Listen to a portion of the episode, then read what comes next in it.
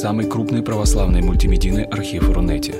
Лекции, выступления, фильмы, аудиокниги и книги для чтения на электронных устройствах в свободном доступе для всех. Заходите. Предания.ру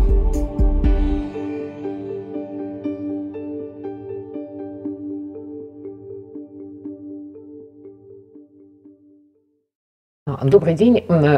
Сегодня мы собрались с вами обсудить в режиме онлайн проблемы, связанные с тревогой и ее преодолением. И начать, вообще-то, мне хотелось бы с того, что, по сути, тревога – это нормально. Это нормальная биологическая реакция на непонятную опасность. Ну, то есть это готовность отразить угрозу, которую мы не понимаем. Это первая стадия стресса. И поэтому мы будем говорить не о том, как тревогу уничтожить, потому что ну, зачем уничтожать нормальное состояние, а как не дать этой тревоге стать патологической и дестабилизировать разум, деятельность, отношения с другими людьми, ну и вообще, как не дать тревоге разрушить жизнь.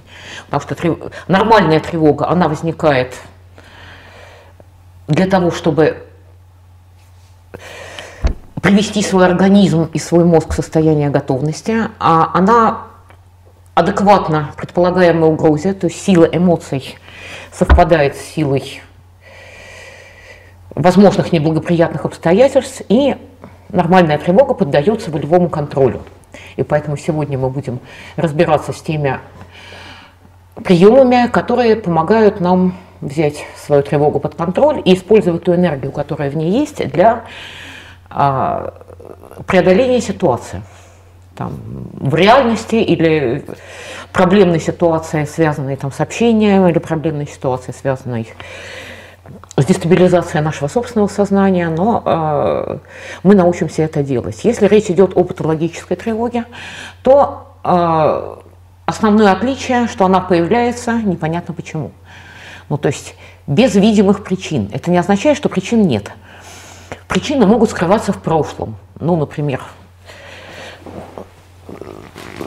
мы попадаем в ситуацию, которая связана с нашими прошлыми травмами, срабатывают триггеры, то есть спусковые механизмы воспроизведения тех травматичных реакций, которые были раньше, и вдруг откуда ни возьмись, человек вроде бы на ровном месте начинает испытывать ужасное беспокойство, страх, тревогу. Это все, в общем, разные состояния, но которые, там, сливаясь, образуют собой ту или иную форму тревожного расстройства.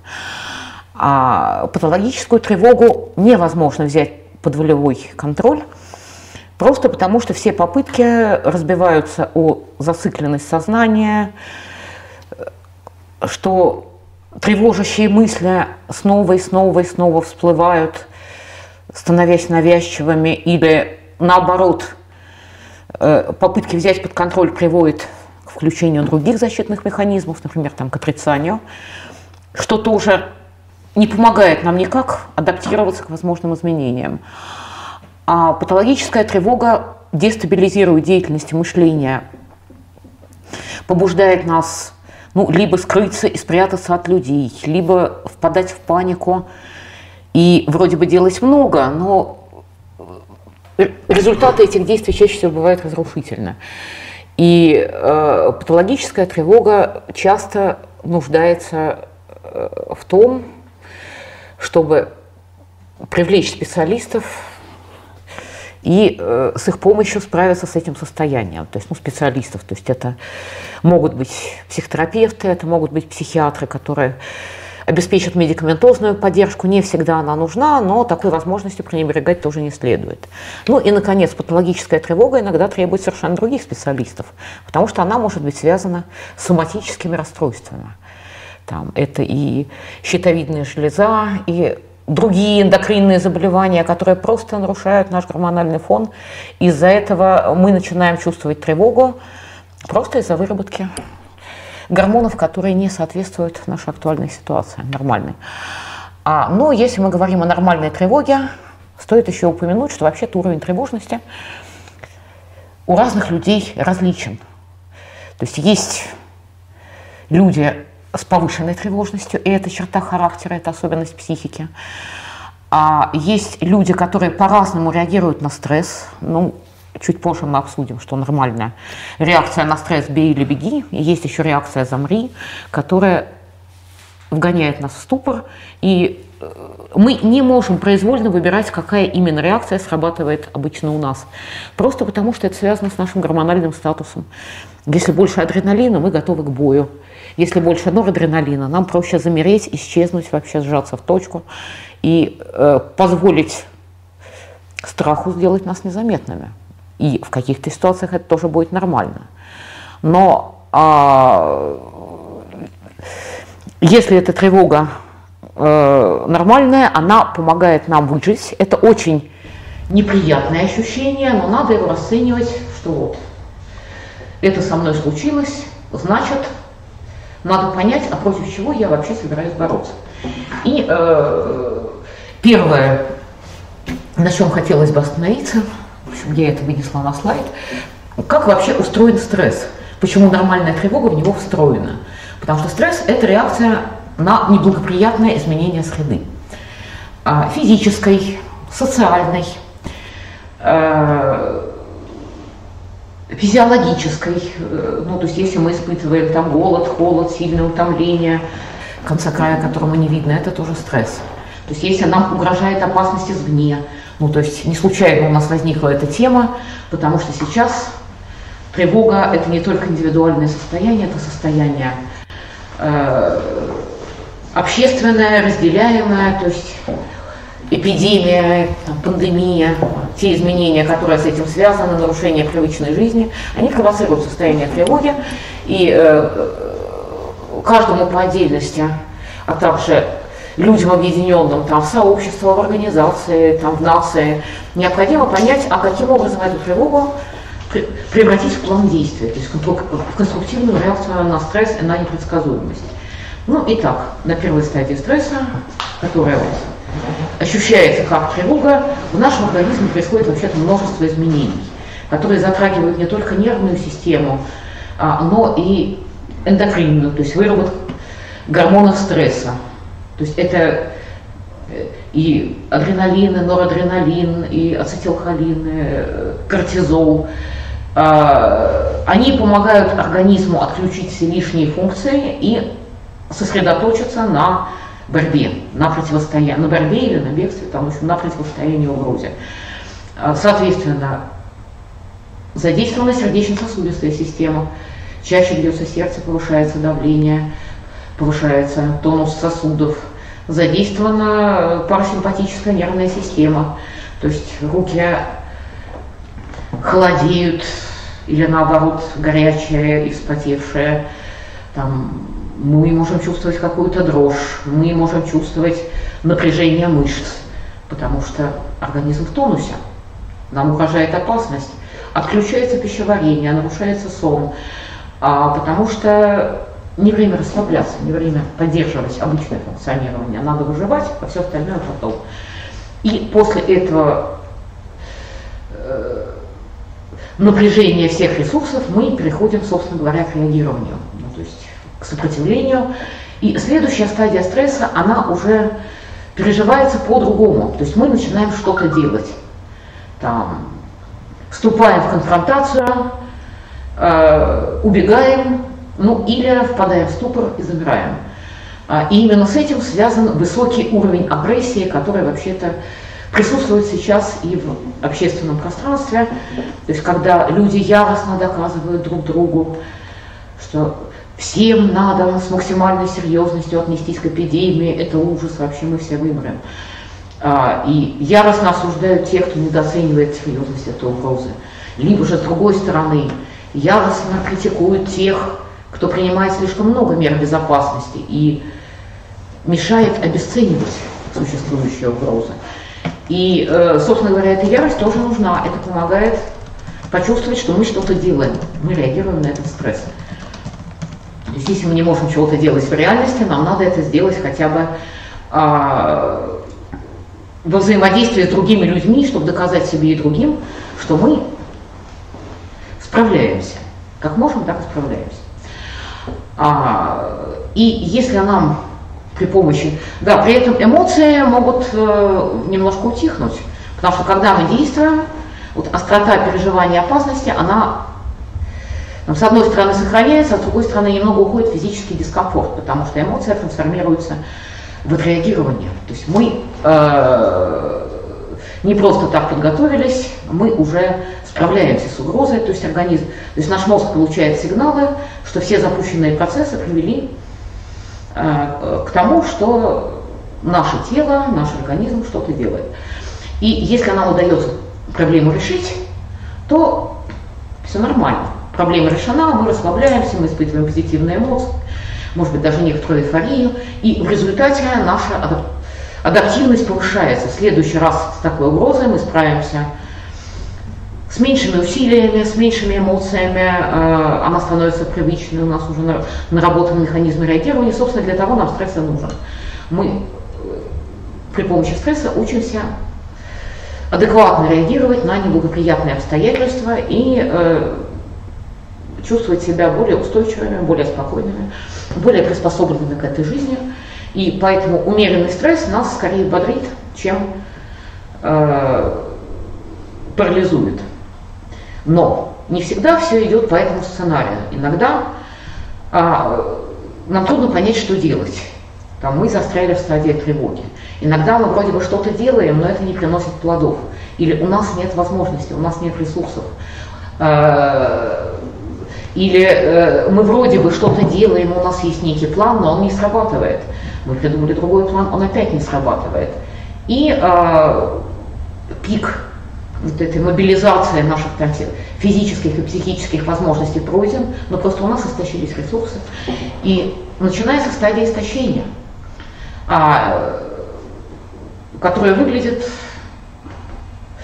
на нашем внутреннем плане как все, у меня нет сил, у меня лапки, там, либо я ложусь помирать, и тревога становится, она возвращается, она становится сильнее, и она осложняется тем, что к ней добавляется чувство вины на тему того, что я не справился, я не смог ее преодолеть. А если эта ситуация продолжается долго, новых ресурсов нам взять неоткуда, а стрессовый фактор продолжает на нас действовать, то наступает состояние, которое называется дистрессом или хроническим стрессом. То есть это состояние нарастающей истощенности. И в этом состоянии человек уже становится привычно конфликтным или привычно паникующим. То есть последние силы уходят на, либо на суету там, и конфликты, либо на то, чтобы скрывать от самого себя, что ресурсов у нас уже не хватает. Поэтому человек старается не чувствовать те чувства, которые его расстраивают, чувства вытесняются там, в психосоматику, начинает страдать тело, начинаются заболевания.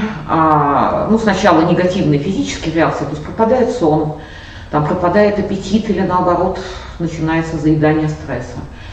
И с одной стороны, заедание – это нормальная реакция, то есть организм пытается как-то привлечь ресурс.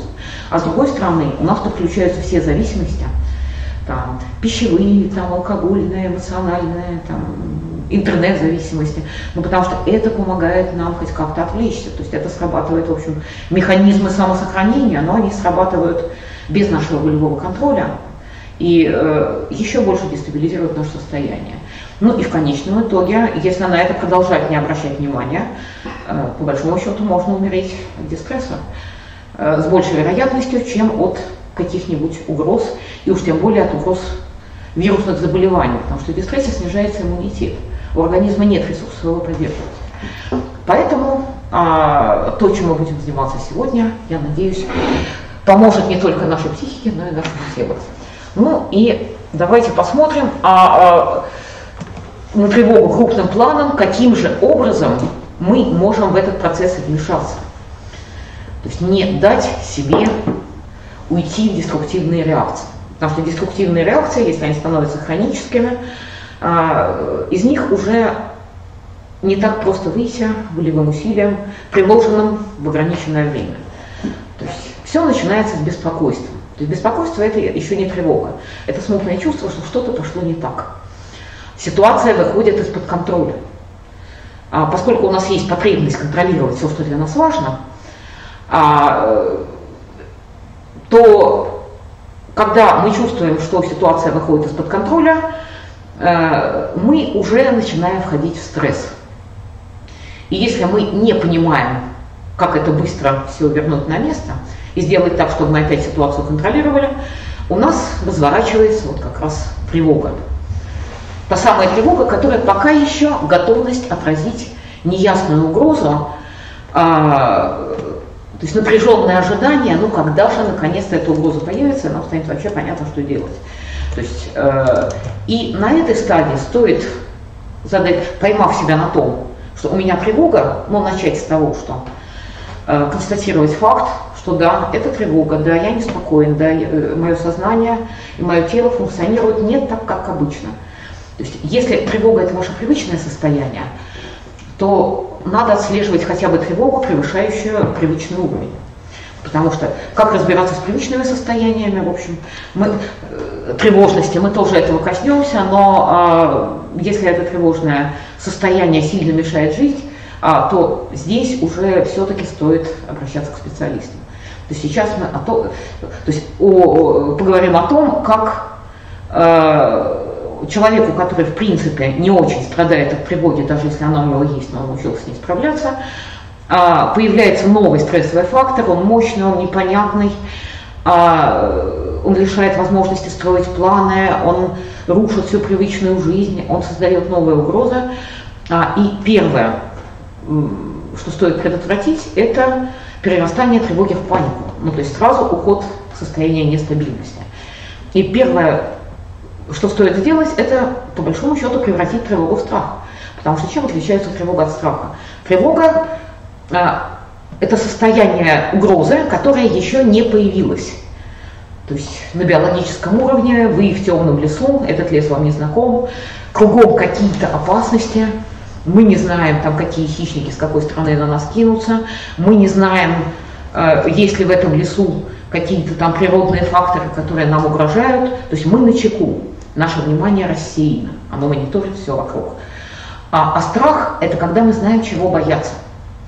То есть мы там боимся врага, но при этом мы примерно представляем, что это за враг, какие у него привычки, откуда он возьмется. Или мы боимся, ну, например, как сейчас, боимся болезни. Но при этом, если мы знаем, какие у этой болезни симптомы, как она передается, кому она угрожает больше, кому она угрожает меньше, то есть мы получаем способность оценивать риски и предотвращать угрозы. Поэтому первый вопрос – что меня беспокоит? Если ответ «я знаю, что меня беспокоит», то есть «знаю» – это не означает, что наше знание – это правда. Мы можем заблуждаться. Но, по крайней мере, если мы это начинаем формулировать словами, а еще лучше начинаем писать список, ну, чем многие сейчас занимаются в соцсетях, в общем, составляют списки симптомов, списки угроз. В принципе, это терапевтично. Если это не переходит в панику, если источники информации достоверны.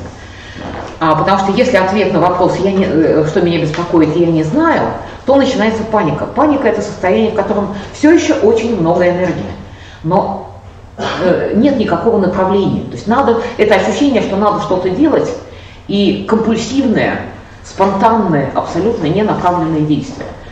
То есть надо, не знаю, там, бежать, хватать что-то в магазине. Ну, с одной стороны, кому-то наличие запасов дома комфортно, потому что это повышает предсказуемость. И это создает ощущение стабильности. И тогда это правильное действие, это делать надо. Если это реакция на уровне «все побежали, и я побежал», то это паника. Если вы не понимаете, зачем вам нужны эти запасы, то это паника. В нашем случае это осложняется еще нашей исторической памятью, потому что, как я уже говорила, то есть стрессовые факторы и включение тревоги могут опираться не только на те угрозы, которые есть сейчас, но на те угрозы, которые нам знакомы по личному опыту, а также по опыту предыдущих поколений, потому что если была какая-то сильная травма, то страх перед травмирующими обстоятельствами передается следующим, ну, воспитывается как бы в следующих поколениях. Если мы вспомним историю нашей страны в 20 веке, там, войны, революции, голод, разруху, финансовую нестабильность, вообще неспособность там, планировать свою жизнь, насилие, там, отсутствие медицины или там, некачественную, там, включая принудительное лечение, которое оказывается не лечением, а там каким-нибудь очередным гулагом, или карательной психиатрией, или чем-нибудь еще, то успокоиться на этом фоне можно только опираясь на опыт благополучного выживания, там, что да, мы пережили то, мы переживем и это. У нас уже есть какие-то инструменты, то есть опираясь на навыки адаптации. Но если нам передали не навыки адаптации, а страх перед тем, что в любой момент все может рухнуть. Там, если ты заболеешь, тебя никто не будет лечить. Там, если правительство говорит, что эта ситуация под контролем, значит, надо запасаться, в общем, солью, спичками, там, гречкой и туалетной бумагой. Потому что тут же включаются все негативные сценарии. И чтобы им не поддаваться, надо понять, а какие из угроз, которые нас действительно беспокоят, присутствуют в сегодняшней ситуации, а какие мы просто по инерции, по привычке тянем из своего прошлого и из исторического прошлого. Следующий вопрос. То есть, если мы все-таки знаем, что нас беспокоит, можем ли мы рационально проанализировать ситуацию? Или у нас не хватает информации, потому что, ну, все-таки для анализа нам нужна какая-то информация. То есть, и тут мы подключаем способы рационализации. Дальше мы задаем себе серию вопросов, что вот есть ситуация, которая вызывает тревогу.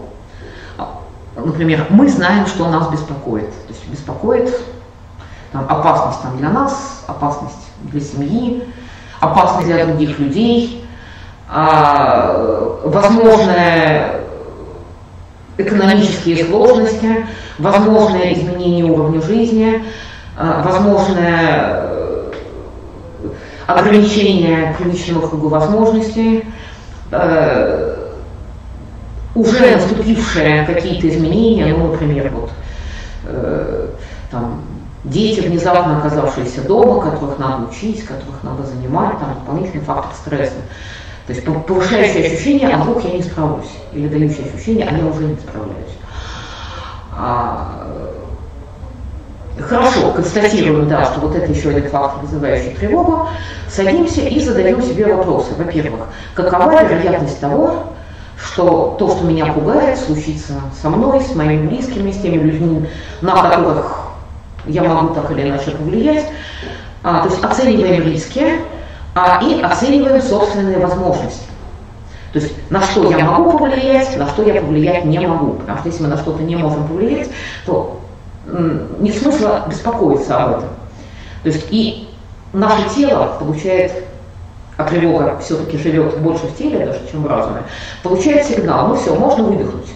И, собственно говоря, истощение стресса, то есть при благоприятном развитии событий, то есть когда мы не уходим в деструктивное саморазрушение, там чувствую вины. То есть имеет такой исход, все, я больше ничего не могу. Там, я сдаюсь, все, можно не беспокоиться. И человек, да, он может провалить какую-то ситуацию, но он сохранит себя. То есть он не даст разрушиться своей психике, он не даст погибнуть своему телу. И поэтому знание, на что мы повлиять не можем, это тоже очень ценное знание. Мы можем сфокусировать свои усилия только на реальном. Следующее. То есть, если я знаю, что на что-то я могу повлиять, а что конкретно я могу сделать? И симметричный вопрос. А чего я могу не делать? Потому что если мы функционируем в ситуации стрессовой, нам надо расставить приоритеты. И не тратить усилия, не распылять усилия на то, без чего можно обойтись. Поэтому мы можем не делать те дела, которые подождут, мы можем не делать те дела, которые предсказуемо, скорее всего, не дадут нам отдачи. То есть не действует в тех направлениях, в которых у нас не хватает знаний, у нас не хватает ресурсов. А например, то есть если не действует самим, нам это важно, что мы можем сделать? Ну, например, искать помощи и поддержки. Или, если у нас не хватает информации, искать экспертное мнение, но опять же искать не методом перебора информационного мусора, а подумать, а кому я на самом деле доверяю, а кому не доверяю. Дальше. Мы здраво оцениваем свои ресурсы. Физические, материальные, эмоциональные. И вот здесь вот как раз очень важно и не переоценивать свою стрессоустойчивость, и в то же время не обесценивать свои возможности. То есть вы чувствуете, что вам трудно, говорите, да, мне трудно, там, я боюсь, например, или я растерян, я чувствую беспомощность. Но в то же время я могу сделать хоть что-то, и это будет полезно. Опять же, если мы знаем, каких ресурсов нам не хватает, следующий вопрос, который мы задаем, а где я могу эти ресурсы получить? Помощь, поддержку, информацию, просто эмоциональную поддержку, потому что это тоже очень важно в ситуации стресса. И, наконец, вопрос, который всегда помогает справиться со страхами, то есть я боюсь чего-то, если это произойдет, что я буду делать? Ну, то есть мы предполагаем, что это самое страшное все-таки случится. И что дальше? Мы начинаем этот негативный сценарий разворачивать в своем уме, но опять же на каждом шаге мы пресекаем панику там, и говорим, вот, допустим, ситуация да, негативная, опять же, вот на актуальном сейчас примере на заболевание, то есть, допустим, я заболела, там, допустим, заболел кто-то из моих близких. Там, что я делаю в этом случае? И там, сценарий на этот случай.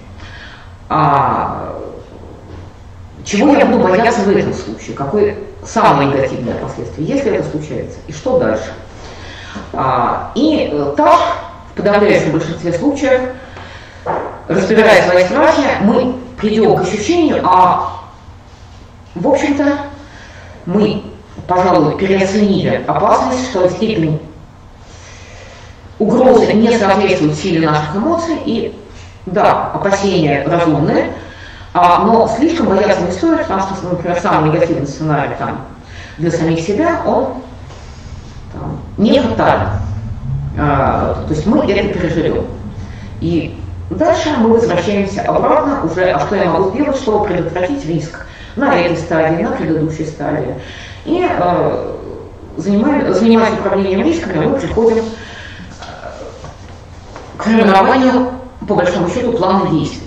Потому что если мы остаемся с ощущением, что рациональный анализ ситуации невозможен, это прямой шаг к тому, чтобы наша тревога переросла в устойчивое состояние, которое нас может привести, в общем-то, если мы говорим о том, как развивается паника, это могут быть панические атаки. С ними можно справиться, если это не симптом серьезного психического расстройства, можно справиться без медикаментов. И сейчас мы с вами поговорим о конкретных методах, но это уже серьезный звоночек, что ситуация всерьез становится деструктивной, что надо возвращаться все-таки к созданию себе максимального комфорта, к снижению уровня тревоги, а потом уже делать что-то другое, потому что вы уже не конструктивны. Дальше. Может возникнуть обсессивно-компульсивное расстройство, ну, то есть навязчивые мысли, навязчивые действия. Могут возникать разные формы тревожных расстройств, и многие из них требуют уже вмешательства психиатров, медикаментозной поддержки, которым тоже не надо бояться, не надо внушаться, потому что это помогает быстрее привести свое состояние, но более-менее в норму. Ну, то есть не тратить ресурс, состояние уже истощения на то, чтобы усилие воли, которое в этом состоянии не работает или работает очень плохо, стиснуть зубы еще побольше и вытащить себя. То есть просто надо понимать, что тем самым вы углубляете свой дистресс, что стресс уже перестал быть бодрящим. он уже стал убивающим. И, наконец, да, посттравматическое стрессовое расстройство, которое связано с тем, что вот сильнейшее тревожное и в некоторых случаях тревожно-агрессивное состояние накатывает абсолютно непредсказуемо. И выбивает человека просто вот из всего. То есть, и это уже точно требует вмешательства специалистов. То есть если говорить о страхах, то перерастание страхов в фобию. То есть умом человек может понимать, что, в принципе, предмет его опасений не так уж и страшен, но при этом он испытывает сильнейшие симптомы вот, паники, абсолютно иррациональные, над которыми у него нет никакого контроля. То есть план действия – это ваше оружие, помогающее сделать стресс управляемым и выйти из него более сильным, более адаптированным и более спокойным. Ну и так давайте посмотрим теперь уже, в какие же методы помогают нам снизить тревогу. И, как я уже сказала, на первом плане у нас работа с телом. То есть направлений, по большому счету, у нас три. Это наше тело, это наше сознание и это наша окружающая среда. По каждому из этих направлений мы можем что-то изменить. Ну, начнем с тела, потому что тревога дестабилизирует наше сознание. И самое простое, что мы можем сделать, это поддержать себя физически. Как мы поддерживаем себя физически? Ну, если очень обобщенно, мы приводим наше тело в состояние противоположное тому, в какое приводит его тревога. То есть тревога заставляет нас напрягаться и скрючиваться, мы расслабляемся и разворачиваемся. Тревога делает наше дыхание поверхностным и прерывистым, мы начинаем задыхаться, мы начинаем дышать медленно, глубоко, плавно. Поэтому, да, дыхательные упражнения на первом этапе выхода из тревоги – это основной инструмент. То есть, управляя своим дыханием, мы одновременно управляем своим сердцебиением, управляем тонусом сосудов, управляем периферической нервной системой. И при этом дыхание – это единственная рефлекторная функция, которую мы можем взять под нулевой контроль без особого труда. И что же нам делать с нашим дыханием? То есть, ну, во-первых, мы должны его балансировать. То есть, по возможности, сосредоточившись на своем дыхании, дышать медленно, спокойно и глубоко. И пару слов скажу о том, что уже означает глубоко, потому что надо понимать, да, что мы можем дышать животом. И я вот сейчас положила одну руку на живот, другую на грудную клетку. Предлагаю вам сделать то же самое, чтобы понять, как вы дышите, когда вы просто дышите, так, как вы привыкли. То есть, что у вас двигается? Живот, грудная клетка, плечи, подбородок или все сразу? Потому что сейчас мы попробуем специально подышать нижним дыханием. Оно же брюшное. То есть в этом случае у нас живот двигается на вдохе и втягивается на выдохе. Грудная клетка неподвижна. Брюшное дыхание полезнее всего в состоянии тревоги.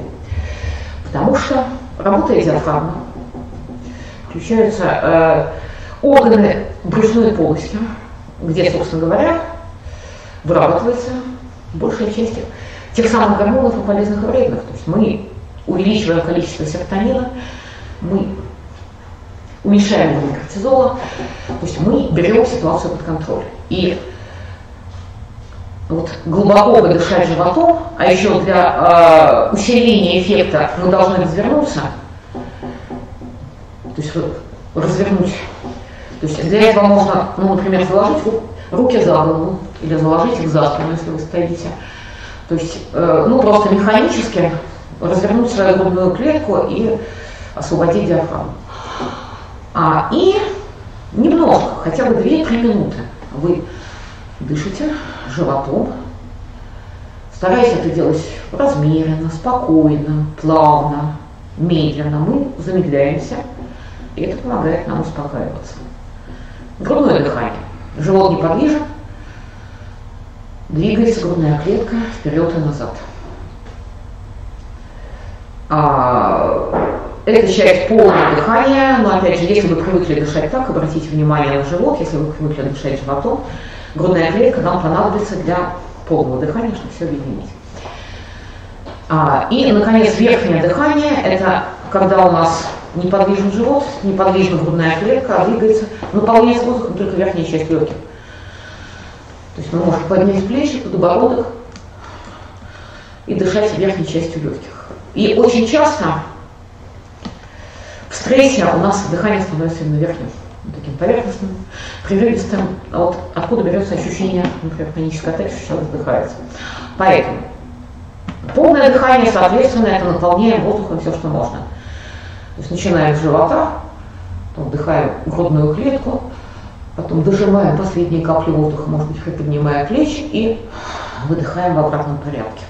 Выдавливая из себя воздух, как пасту из тюбика. И попробуйте сейчас медленно вдохнуть, начиная с живота, и медленно выдохнуть. Выдыхать через нос, ну или через рот, но не специальным каким-то усилием, а так свободно ее приоткрыв. И полное дыхание является такой вводной частью любых практик, например, там, медитации, которые в состоянии тревоги очень полезны.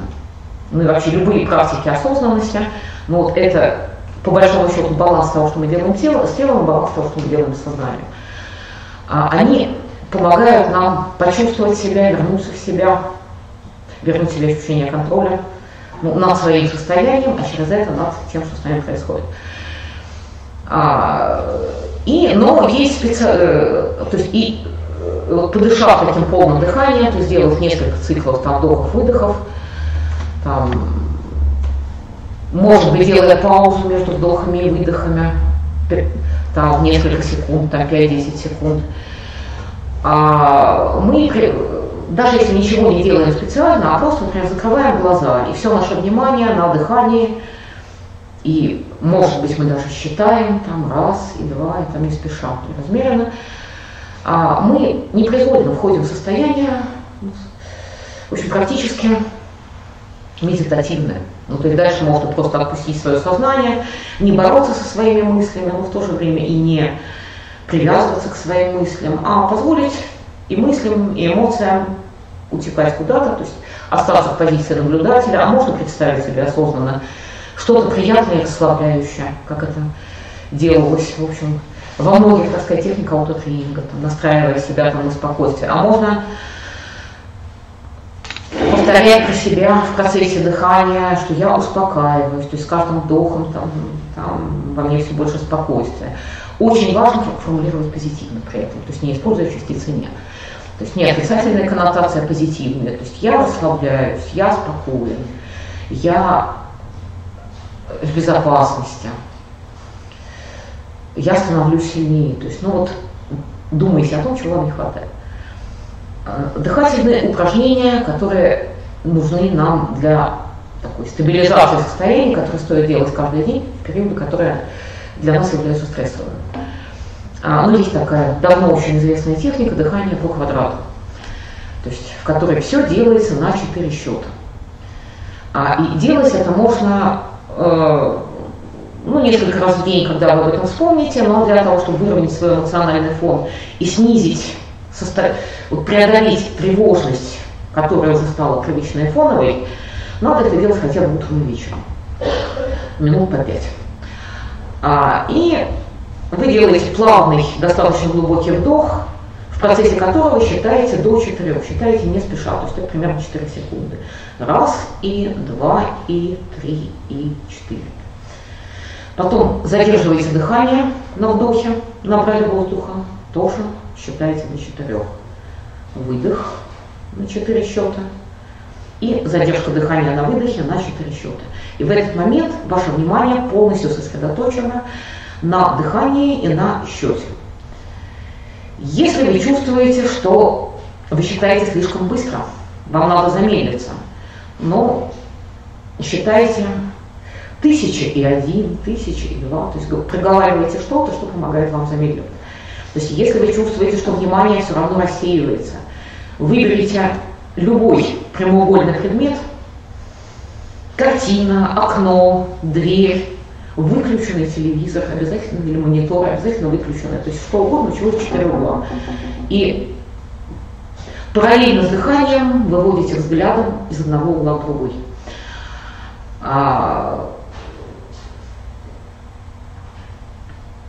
Пять минут такого дыхания стабилизирует ваше эмоциональное состояние. Но иногда надо успокоиться еще быстрее. И тут на помощь нам приходят аварийные способы дыхания, как я уже сказала, брюшное дыхание с руками, которые либо за спиной, либо за головой, но я сижу, мне просто неудобно их закладывать за спину, хотя можно за спинку стула, то есть вы должны быть развернуты, и спокойно и медленно дышать животом.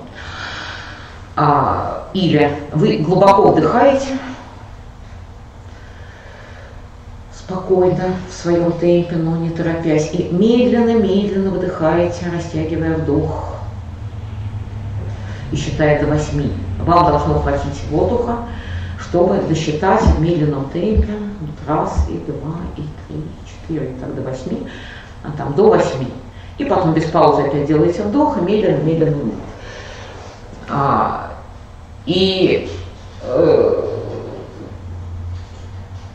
Сделав хотя бы 3-4 таких цикла, вы уже почувствуете, что вам стало легче. Если подышать так минут 5 и больше, то можно заснуть. Поскольку часть состояния тревожности – это проблема со сном, а сон – это то, что помогает нам справиться со стрессом, надо делать все то, что помогает нам хорошо спать, хорошо питаться, вести комфортный и размеренный образ жизни, потому что следующее,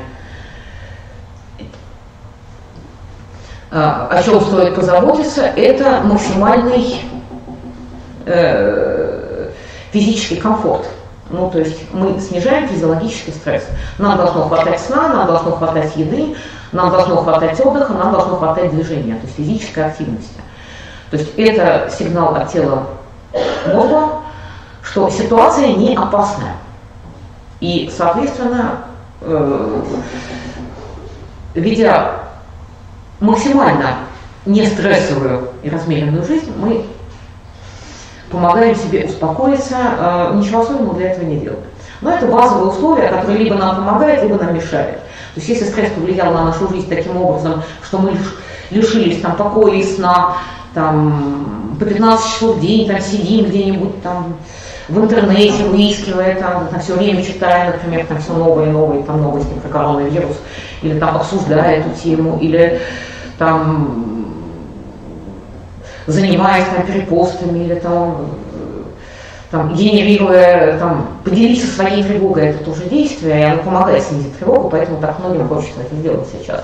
Но надо понимать, да, что это просто выражение тревоги, и если вам это ломает ваш комфортный распорядок жизни, значит, надо себя ограничивать в том, что отнимает у вас силы. То есть дальше. Релаксация. То есть релаксационные практики. Любые, но вот медитация была уже упомянута, расслабление. То есть в такие моменты очень важно расслабиться. Они получаются. Потому что напряжение в теле, оно, в общем, связано, наверное, со стрессом. Поэтому хорошим приемом является такое вот парадоксальное расслабление через напряжение. То есть мы поочередно напрягаем и расслабляем разные части тела. Ну, удобно начать, например, с рук, потому что мы их хорошо контролируем, напрячь до предела, расслабить, а потом идем снизу вверх, то есть ступни ног, икры, бедра, ягодичные мышцы, мышцы брюшного пресса, ну и так, собственно, до мышц лица, и все это сопровождается равномерным, спокойным дыханием, то есть даже когда вы напрягаетесь, вы не перестаете дышать, вы продолжаете дышать, но напрягаясь до предела, вы позволяете себе расслабиться, и тело это может. Потому что если вы волевым усилием не можете расслабиться, то это стресс все равно вы чувствуете, что вы даже свое тело не контролируете. А вот если вы волевым усилием смогли напрячься еще сильнее, то это, опять же, сигнал, что да, все нормально, я контролирую свое тело, я могу мобилизоваться еще сильнее. И значит, можно опустить это напряжение, значит, можно расслабиться. Дальше. Техники заземления. Их есть огромное количество, и это нам помогает, ну, в общем-то, вернуть себе тело. То есть вернуть себе ощущение тела, вернуть себе ощущение надежности вообще нашей жизни, нашего бытия. И самое простое, что можно сделать, это ходить. Но ходить не просто так, а ходить очень внимательно, отслеживая сам процесс ходьбы. То есть какие мышцы задействованы, вот ваша стопа наступает на землю, вот какие мышцы задействованы в каждом шаге, как вес переходит с одной ноги на другую, как на это реагирует ваша спина. И вот такая вот медленная, осознанная ходьба за 2-3 минуты, ну просто потому что это, опять же, это фокусировка внимания, это и ощущение своего тела, и это возвращение себе ощущения контроля. И просто наше тело даже непроизвольно, наверняка вы замечали, что в состоянии беспокойства у многих есть тенденция ходить туда-сюда, просто рассаживать там с места на место, и это успокаивает, это правда успокаивает.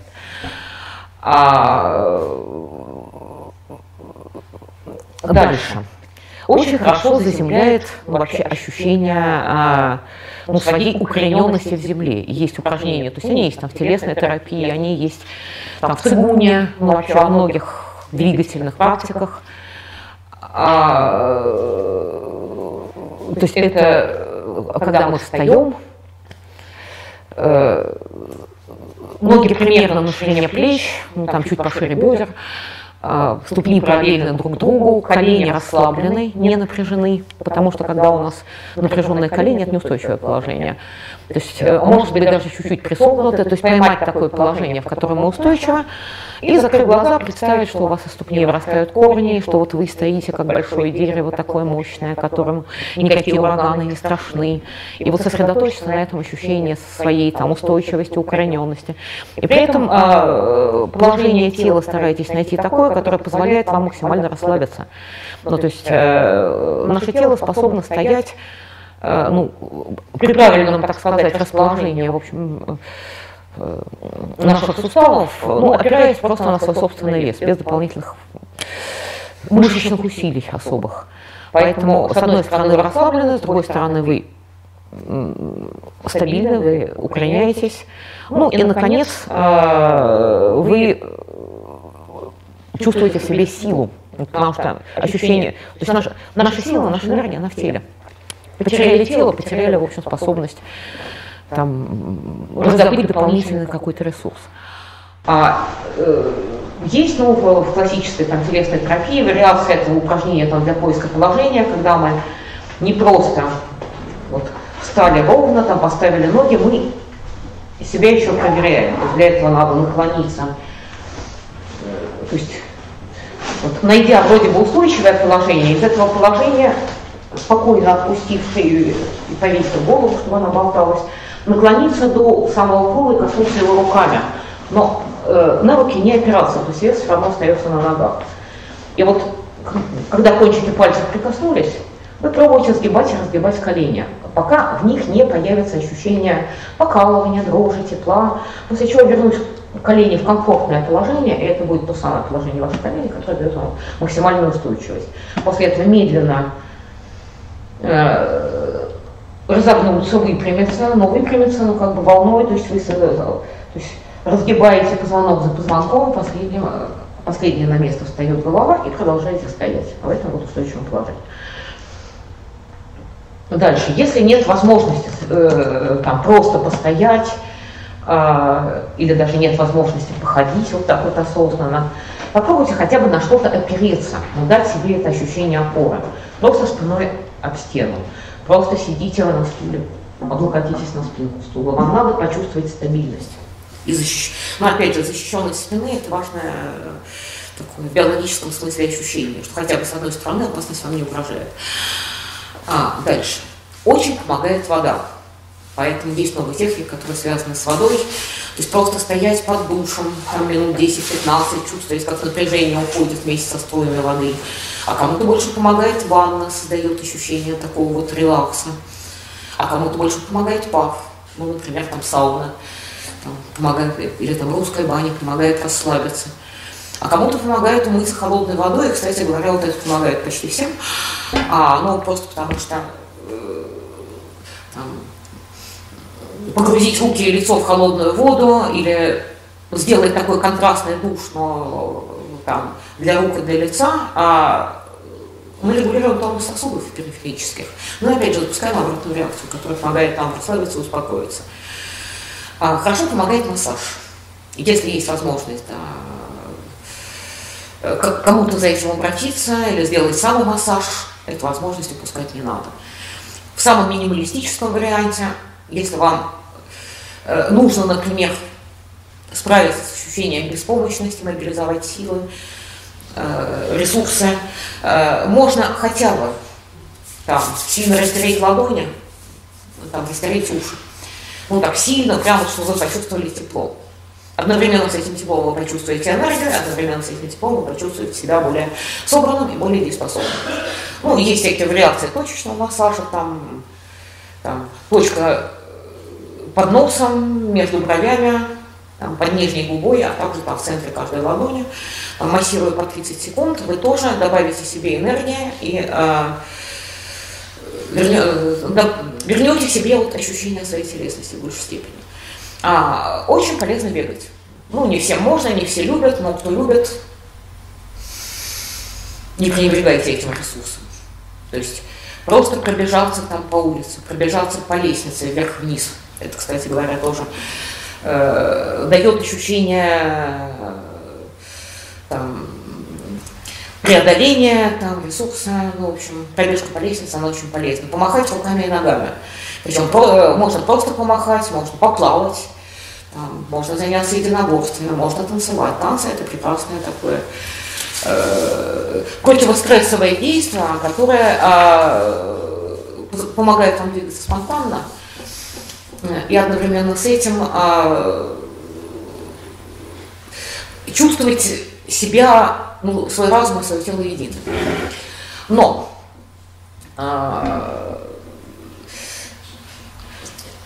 еще можно поместить свое тело в комфортную среду, но это вот, когда мы говорим про окружение, мы говорим про то, как моделировать себе комфортную среду.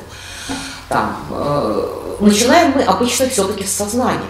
Просто потому, что у многих людей, и без всякого стресса, отношения со своим телом сложные. Там, и вот даже вот дыхательные упражнения, бывает сложно сосредоточиться на дыхании. И поэтому иногда надо, по-хорошему надо начинать с тела, но если ваше тело ускользает, значит начинается сознание. И по большому счету единственное, чем мы вообще можем управлять нашим сознанием, это наше внимание. То есть управление вниманием – это основа вообще любого самоконтроля. И тревога мешает нам сосредоточиться именно потому, что мы теряем произвольное внимание. Что либо оно сфокусировано и зациклено, то есть есть источник угрозы, мы постоянно снова и снова, то есть у нас сужается поле внимания, собственно, во второй стадии стресса, например, оно сужается. То есть вижу угрозу, буду с ней сражаться, или вижу угрозу, от нее бегу. Все остальное фильтруется. Либо же, если это вот тревога, это вот мониторинг окружающей среды в поисках признаков опасности. Мы не знаем, откуда она придет, мы не знаем, какая она будет. Соответственно, направить свое внимание на что-то нам психофизиологически тяжело. Есть даже техники, которые отдельно используют управление вниманием как ресурс противодействия тревоге. Например, в свое время меня произвело очень сильное впечатление, я прочитала там, в общем, в одном статье, исследование, техника работы с обсессивно-компульсивным расстройством, то есть с навязчивостями. То есть записать свою навязчивую мысль на бумажке, уничтожить эту бумажку и 15 минут играть в тетрис. Исследователи уверяли, что 80% в общем, подвергшихся экспериментальной терапии таким способом значительно снизили уровень навязчивости, то есть, ну, собственно говоря, вот продвинулись терапии обсессивно-компульсивного расстройства, ну, либо же полностью от этого вылечились. То есть механизм действия тут очень простой. То есть мы сосредотачиваемся на каком-то занятии, которое требует от нас предельной концентрации внимания, и при этом не очень загружает наше мышление. То есть мы действуем почти рефлекторно. И, в принципе, вы можете выбрать вообще любое занятие, которое вот занимает ваше внимание, но при этом, например, там не требует там, принятия серьезных решений, не требует там, выстраивания длинных логических цепочек. Считать ворон за окном, если за окном летает много ворон, это тоже хорошая практика. Ну или там количество белых машин, которые проехали там по улице мимо. Ну, здесь машин едет много. Там, то есть, ну или считать там количество, я не знаю, там сколько букв «О» там в тексте, который там перед вами. Или любое кропотливое занятие, которое, опять же, требует там, внимания еще. Почему говорят, например, вязание успокаивает, вышивание успокаивает, да, они успокаивают, потому что они требуют концентрации внимания, и если человек умеет это делать, ему не надо думать, ему надо только считать и быть внимательным, больше ничего нет. То есть здесь может помочь игра, ну, в том числе какие-то, я не знаю, там компьютерные игры тоже могут быть полезны, потому что, особенно те, которые, вот редкий случай, да, когда мы извлекаем пользу из чего-то, что помогает нам отвлечься, но при этом сфокусировать внимание на чем-то другом, кроме стрессовых факторов. Дальше. Внимание нам помогает, а дальше мы отправляем внимание на то, что нам важно исправить из того, что вообще представлено в нашем сознании. И начинается только с эмоций. Ну, просто чтобы не мешали, то есть осознать, а что мы сейчас чувствуем. То есть сосредотачиваемся не на вселенских бедствиях и не на умственных конструкциях, а задаете вопрос, а что я чувствую в данный момент? Причем начинается с уровня физических ощущений. Ну, например, я чувствую там, что сердце мое сжимается, там, я чувствую какую-то вибрацию. Я чувствую, что у меня там, вспотели руки, или там, я чувствую испарину на лбу, или я чувствую, что у меня какое-то напряжение в области солнечного сплетения, или я чувствую напряжение, так следующий вопрос, где оно локализуется. Дальше, про эмоции. Я чувствую страх, я чувствую злость, я чувствую беспомощность, там, тревогу, я чувствую вину. Потому что ну, я же сильный, я же самостоятельный, я не знаю, что делать там. Или там, я чувствую стыд, потому что я поддался панике, а я про себя думал, что я герой супермен, и панике не поддаюсь. То есть, и желательно это проговорить. Если есть возможность вслух, проговорите вслух. И вот это как раз отличная возможность поддержать друг друга, просто рассказать друг другу и выслушать безоценочно. То есть просто поделиться чувствами, но не для того, чтобы их усилить, потому что на эмоции заразительны. То есть, если возникает паника, и она присутствует в значительной части информационного пространства, то очень сложно от этого абстрагироваться, потому что мы социальные существа. И наша психофизиология так устроена, опять же, возвращаясь к биологическим основам тревоги. То есть мы можем быть не в курсе, что какая-то опасность, но рядом с нами кто-то уже встревожился, мы это считываем. То есть раз кто-то встревожился, значит повод есть, значит нам тоже надо мобилизоваться на всякий случай. И поэтому проговорить – это уже отчасти вернуть себе контроль. Потому что мы это начинаем осознавать, мы просто констатируем. Очень важно, да, чтобы это была просто констатация, без чувства вины, без отрицания, там, ну в общем… не комментируйте. Вот я чувствую то, что я чувствую. Доваривайте то, что вы чувствуете. Дальше. Мы поняли, что мы сейчас чувствуем. Допустим, нас это не очень устраивает. Следующее. Определить вообще желаемое, так сказать, состояние эмоциональное, в том числе и физическое, в которое вы хотели бы прийти. И сформулируйте его как можно конкретнее. Ну, опять же, напоминаю, в положительных коннотациях. Например, там, я хочу успокоиться, там, я хочу там, перестать метаться, там, заняться чем-то полезным. Там, тут же подключается мотивация. Зачем нам, собственно, успокаиваться? Зачем нам что-то менять в этой ситуации? Потому что иногда тревога дает нам прожженную передышку в делах, которые надоели. То есть из нее можно извлечь вторичные выгоды. И поэтому, если что-то делать со своим сознанием, мы должны все-таки понимать, зачем мы это делаем. То есть что нам это даст. То есть, например, я смогу с удовольствием провести время самоизоляции. Или я смогу направить свое изживание тревоги на что-то полезное. Ну, например, давно собиралась убраться дома. Или нет возможности работать, но зато ура, наконец, есть много возможностей пообщаться с детьми, поиграть с ними, выслушать, узнать вообще, чем они живут, что им интересно. То есть, для этого мне надо успокоиться, потому что, если мы будем беспокоиться в присутствии детей, они от нас раздражаются очень быстро и легко, поэтому понятно, лучше успокоить кого-то, успокоить себя сначала. Дальше. Взять эмоции под контроль помогают как раз простые задачи, бытовые дела, уборка, готовка, игры, какие-нибудь, я не знаю, логические головоломки, для тех, кто их любит, то есть что-то совсем не связанное с тем, что глобально у нас может быть ситуация ужасная, кризис, а сегодня мне надо сварить обед. То есть и горизонт планирования мы ужимаем настолько, насколько по нашему ощущению можно контролировать события. И это добавляет нам спокойствие. Дальше. С эмоциями очень хорошо помогает справиться творчество, искусство и прочие арт-терапии. Рисовать. Или же смотреть на что-то красивое, но лучше смотреть и рисовать. Раскрашивать раскраски,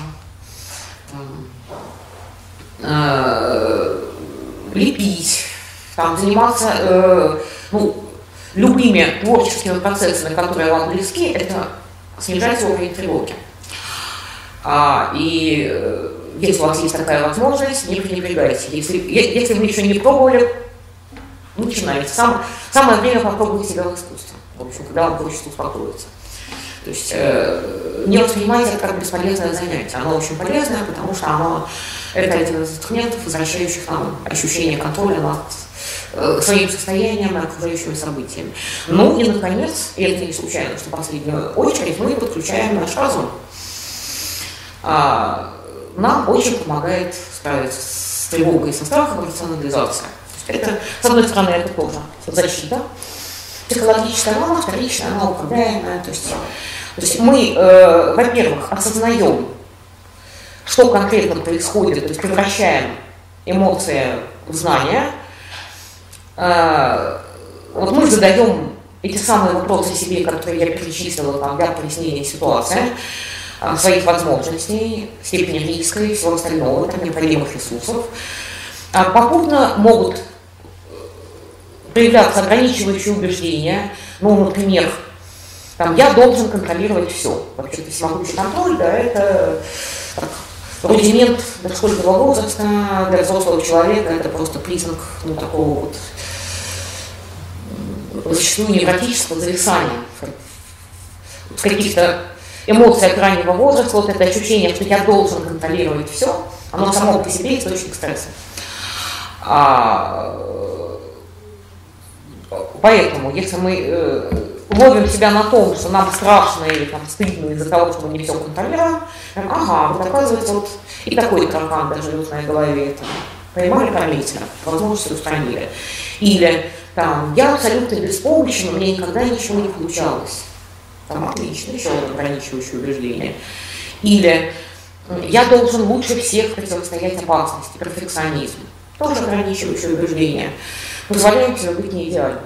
Или хотя бы умом допускаем такую возможность. Дальше. Если мы подключили наш разум, начинаем раскладывать все по полочкам, у нас из этого рождается план действий, который, собственно говоря, является конструктивным способом переживать стресс. И на основе этого плана действия мы выстраиваем нашу новую стабильность. Потому что тревога подпитывается нестабильностью, неопределенностью, недостатком информации, то есть ощущением, что мы вообще не знаем, что нам грозит. И Когда мы структурируем время, структурируем свои дела, пусть у нас горизонт планирования там, дожить до завтра, но сегодняшний день мы должны прожить так, чтобы нам это было по возможности приятно и по возможности полезно. Поэтому мы в изменившихся условиях строим себе новую стабильность. Это важно.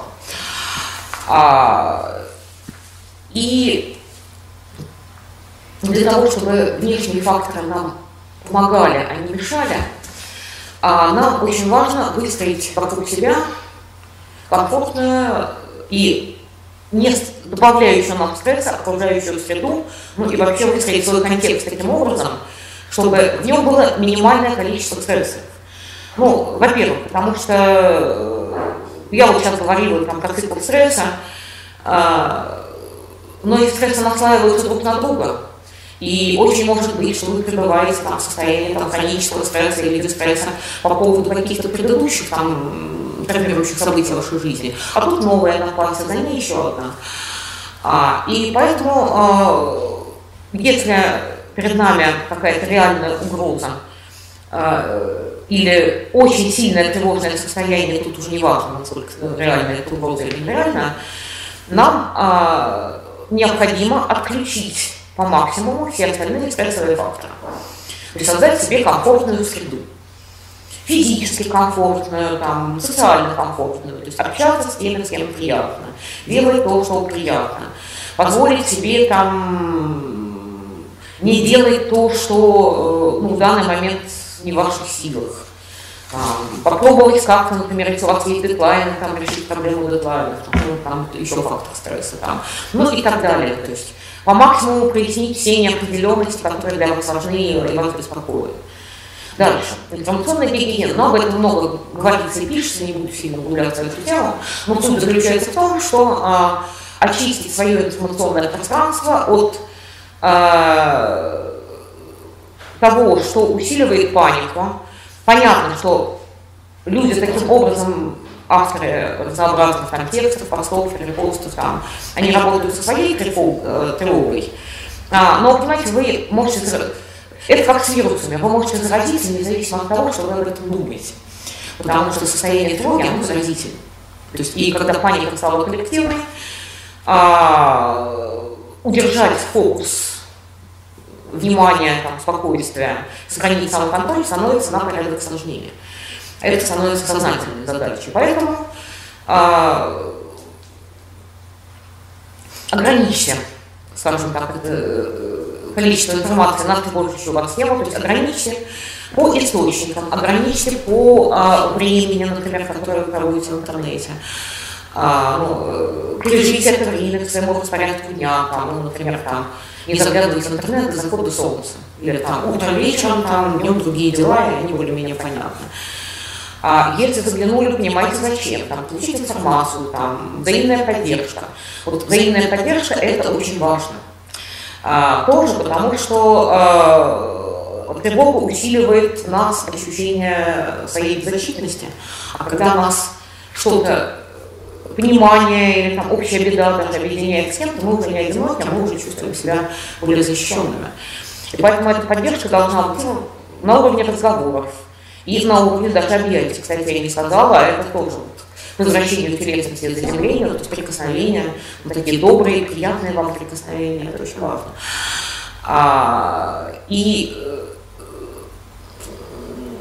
Постарайтесь, вот в данном случае, да, создание комфортной окружающей среды, оно связано с тем, что мы больше внимания обращаем, там, в том числе и на свои личные границы, и не стесняемся их обозначать для других людей. То есть, если вы чувствуете, что какая-то информация вызывает у вас, например, неконтролируемую тревогу, но в то же время, например, это кто-то из ваших близких, там, и вам важно его выслушать, важно его успокоить. То есть вы можете сказать, там, когда ты говоришь вот так, я объясняю, что означает так, когда ты говоришь так громко, когда ты говоришь так быстро, я начинаю беспокоиться, там, вместо того, чтобы помочь успокоиться тебе. Пожалуйста, там, ради меня, там, помедленнее, там, поменьше. Или там, а давай вообще не говорить об этом сегодня. Я подумаю об этом завтра, это тоже очень прием создания себе комфортной, снижение стрессовых факторов, ну, одновременно, да, это расстраивание, да, следы, которые человек находится. Ну, и вот все это совокупно с ним, я надеюсь, поможет вам вернуть себя в состояние самообладания. Возможно, это не устранит тревогу полностью, там, ну, потому что какая-то степень мобилизация нужна там, на любое время там, перестройки, там, даже с одного образа жизни, привычного на другой, менее привычный. Но часто возникает вопрос, мне его, кстати, тоже задавали, за время всех этих событий со мной делаются уже еще много раз, вопрос не про себя, как мне их успокоить, там, как мне успокоить других. Ну, иногда это бывает такой косвенный способ, там, он знает, как успокоиться самому. Иногда это бывает осознанная необходимость, потому что рядом люди, которые, там, например, от вас зависят, могут быть дети, это могут быть какие-то подопечные, там, как не дать его распространиться. Там могут быть пожилые люди, там, и это могут быть вообще там ощущения, что я должен всех успокаивать. Надо понимать, что когда у вас появляется ощущение «я должен всех успокаивать», это тоже у вас случился некий защитный сценарий. Опять же, это наш любимый, да, иллюзия всемогущества и, опять же, такой всеобъемлющий контроль одновременно. И если этому чувству поддаться, оно в результате усиливает стресс, потому что результаты не оправдают ожиданий. Абсолютно всех вы не успокаиваете. Поэтому для начала поймите, а кого надо успокаивать, именно вам. Ну, то есть для кого вы являетесь человеком, который занимается как потенциальная такая эмоциональная опора. Или с кем вы можете быть взаимной такой эмоциональной опорой. Вот прежде чем кидаться успокаивать других, надо, во-первых, успокоить себя. Привести себя в то состояние, когда у вас есть ресурс, не только на себя, но и на других. Второе, вам надо понять, кого надо успокаивать именно вам, а второй вопрос, и правда ли оно вам надо. То есть, или это, ну, кстати, это может быть ощущение, что нет, я уже в порядке, надо скорее бежать успокаивать, это может быть маскированная паника. Поэтому очень важно медленно, не замедлять, преднамеренно, не ративить. Я хочу успокаивать других, отлично, завтра и начну, не сегодня, не сейчас. Ну, если это не люди, которые напрямую с вами связаны, там, члены семьи, там, или те, кто от вас так или иначе зависит, ну, например, там, начальники могут успокоить своих сотрудников, сказать, что нет, сокращения не планируются, там, если оно и правда не планируется. Или сказать, что за удаленную работу, там, останется даже зарплата. Или, там, если зарплата снизится, то, там, например, там, на сколько-то процентов. То есть не оставлять людей в неведении. Помните о том, что чем больше достоверной информации, тем больше спокойствия. То есть если вы тот человек, который может повысить степень информированности, именно вот объективной, достоверной такой информацию дать другим людям, да, это то, что стоит сделать. Это то, чем стоит делиться. Гипотезами, должностями и прочим делиться не стоит. Дальше. Когда вы поняли, кого именно вам надо успокаивать, подумайте об индивидуальных особенностях этих людей. То есть, насколько высоких уровень тревожности в обычных ситуациях, не стрессовых. Какая у них реакция на стресс, то есть, что у них усиливается, там, страх, злость, там, отрицание. Ну, потому что, если это вам близкий человек, это не первая стрессовая ситуация в вашей жизни. А наша стрессовая реакция, каждый из нас, они более-менее стереотипны. И поэтому, если вы знаете, что там кого-то успокаивает, ну, например, вот, его основной способ справляться – это все рационализировать. Вот, если он обладает достаточной информацией, если он может построить план действий, все, он успокоился, он действует. Значит, этому человеку, если он вдруг залетался в панике и не знает, в какую сторону ему бежать, надо помочь успокоиться, именно задавая ему вопросы. На прояснение ситуации, на прояснение собственной возможности, самому сосредоточиться. Если для кого-то важным фактором спокойствия является отсутствие ответственности, значит, надо помочь понять, наоборот, ограниченность своих возможностей, и что ты можешь, что ты не можешь. Потому что это, ну, слава тебе, Господи, да, там, да, там. Ну, например, зато как справляются, да, с пандемией там на других континентах, я не отвечаю. Ну и на этом континенте не очень отвечаю, там, если я там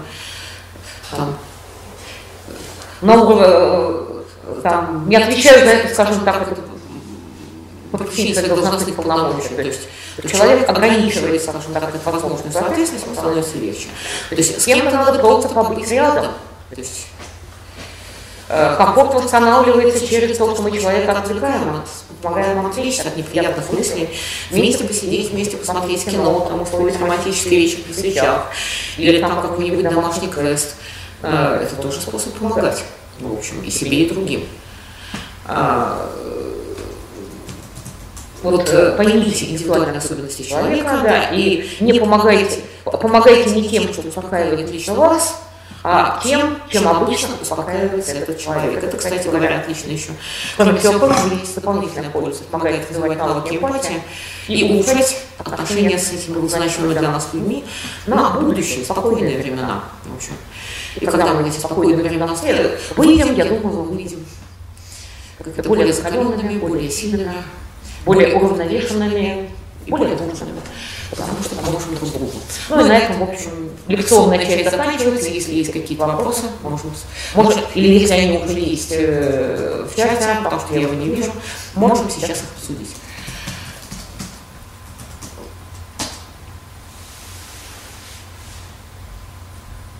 У меня вот недавно сказано, маленький вопрос, не уверен, что я, может быть, это я немножко пропустил, о том, что не стоит делиться фактами, не стоит делиться домыслами и гипотезами относительно ситуации. Да, и какой вопрос? Вопрос в том, куда мне с ними делать, с этими гипотезами, если они как-то... Если они разбирают? Да. Можно ли как-нибудь создать безопасную ситуацию, что типа я сейчас буду с тобой делиться гипотезами. Можно, но нужно выбрать правильного человека, который сможет это, так сказать, комбинировать. Для того, чтобы делиться своими тревожными гипотезами, надо выбирать человека, например, который любит сложно анализировать, который обладает достаточно высокой стрессоустойчивостью.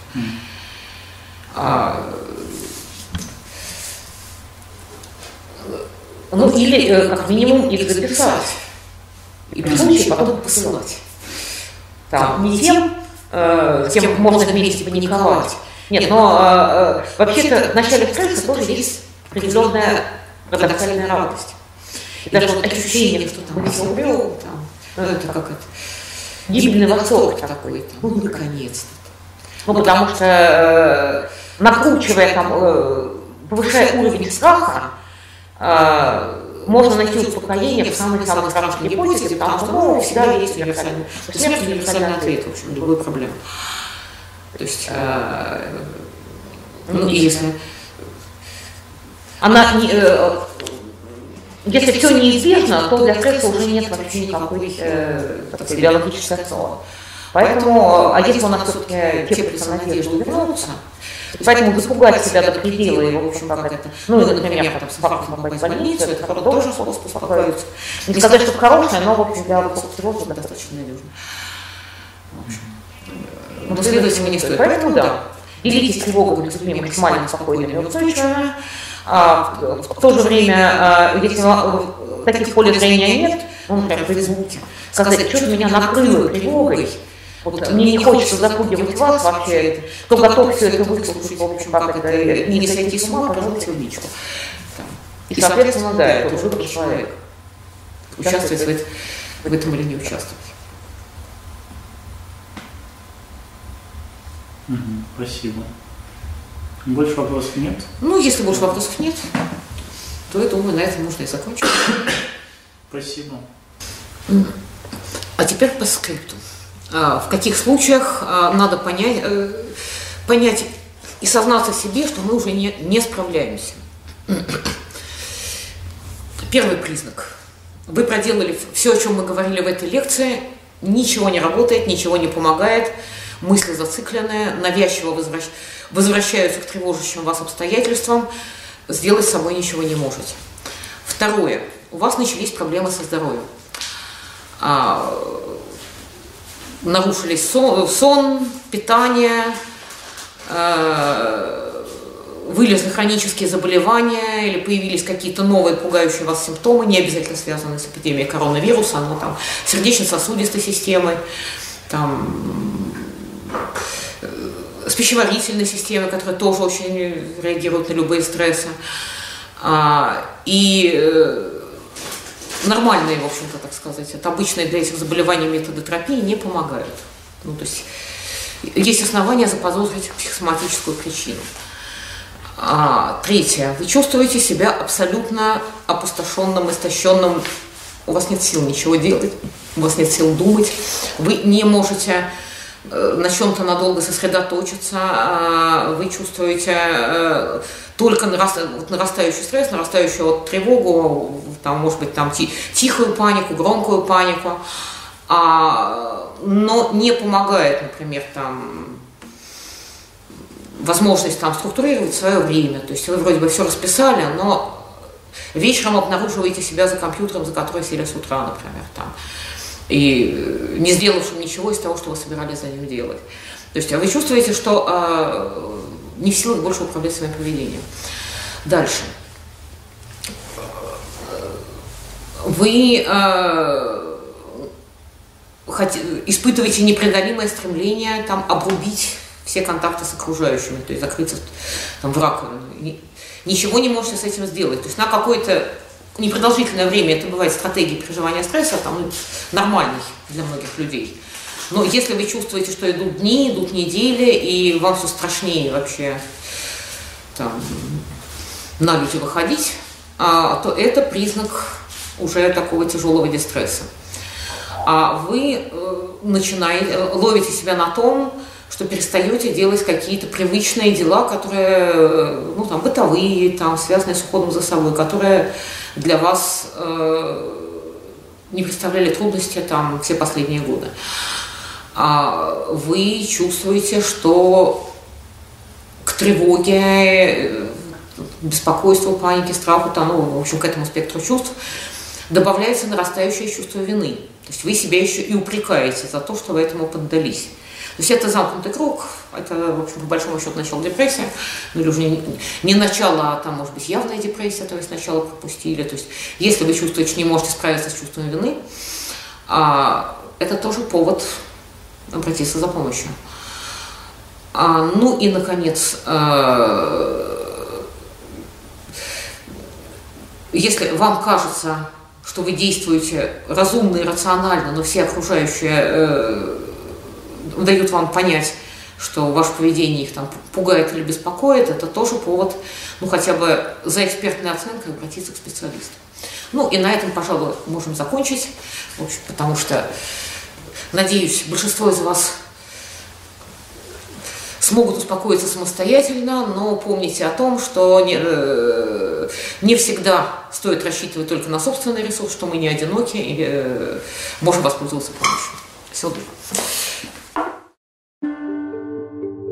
Лекция проведена и записана по заказу православного мультимедийного портала «Предания.ру». Лекции, выступления, фильмы, аудиокниги и книги для чтения на электронных устройствах. В свободном доступе для всех. Заходите. Предания.ру